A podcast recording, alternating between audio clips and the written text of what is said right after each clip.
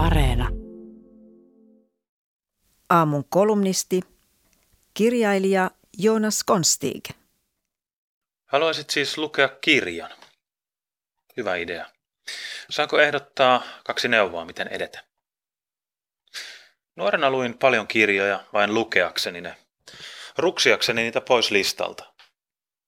Nyt kun vaimoni lukee Anna Kareninaa ensi kertaa ja puhuu Levinin ja Vronskin persoonallisuuksista, huomaan, etten muista tuosta Toston romaanista juuri mitään. Olisi kiva voida osallistua keskusteluun. Olisi kiva muistaa lukemansa paremmin. Tähän liittyy ensimmäinen oppimani vinkki kirjan lukemiseen. Romaani on elämäsimulaattori. Pääset kokeilemaan toisen ihmisen elämää. Parempaa virtuaalitodellisuuskonetta tähän ei ole keksitty. Kuten Marcel Proust sanoi, ainoa todellinen matka on toista kuin kulkea kohti uusia maisemia. Se on yhtä kuin hankkia uudet silmät. Katsella maailmaa jonkun toisen, satojen toisten silmillä. Nähdä ne sata maailmaa, jotka he näkevät, jotka he ovat. Mutta elämäsimulaattori ei toimi, jos vain silmäilet sitä astumatta sisään. Niinpä romaani kannattaakin lukea kuin hullujen päivien tarjouskatalogi. Ei vain silmäilen tuotteet läpi, vaan pysähtyen jokaisen kohdalle ja miettien, millaista elämäni olisi tuon kanssa. Mitä jos minulla olisi tuollainen takki? Missä sitä käyttäisin? Mitä sörsseleitä valmistaisin tuolla tehosekoittimella? Entä voisinko luovuttaa tuon lelun joulupakettina kummitytölle? Romaanissa tätä vastaa suhteesi kirjan henkilöhahmoihin ja tapahtumiin. Hieno juttu kirjaa lukiessa on, että nyt saat olla juuri niin armottoman tuomitseva kuin oikeassa elämässä et kehtaisi olla. Voit arvioida jokaisen henkilöhahmon ja miettiä, mitä mieltä olet heistä. Pidätkö tästä tyypistä?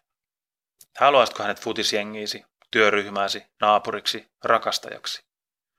Muistuttaako hän jotain tuntemaasi ihmistä?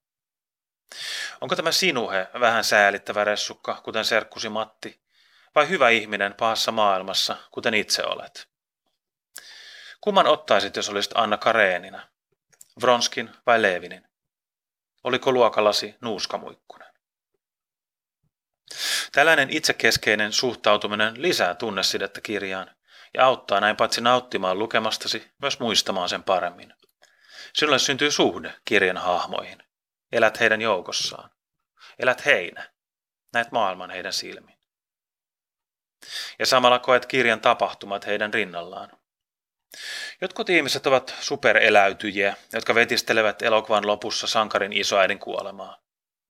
Miksi? Koska he miettivät tapahtumia omalle kohdalleen. Mitä jos minun tyynämummuni olisi kuollut?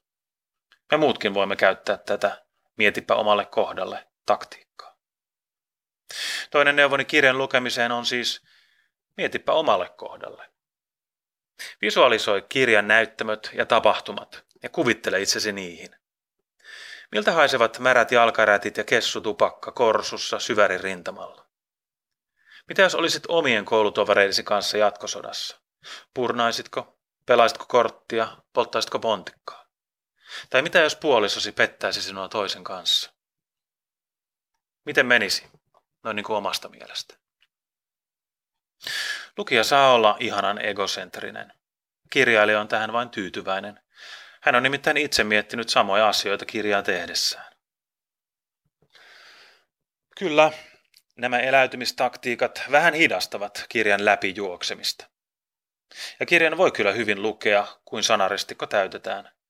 Sanaristikko vie ajatuksesi hetkeksi muualle ja unohtuu sitten. Ja samoin voit hyvin lukea aurinkoa ottaessa pokkarin, josta ei jälkeenpäin muista kuin jonkin hauskan repliikin. Mikäs paha hänessä. Mutta lisäpanos tuottaa lisävoiton.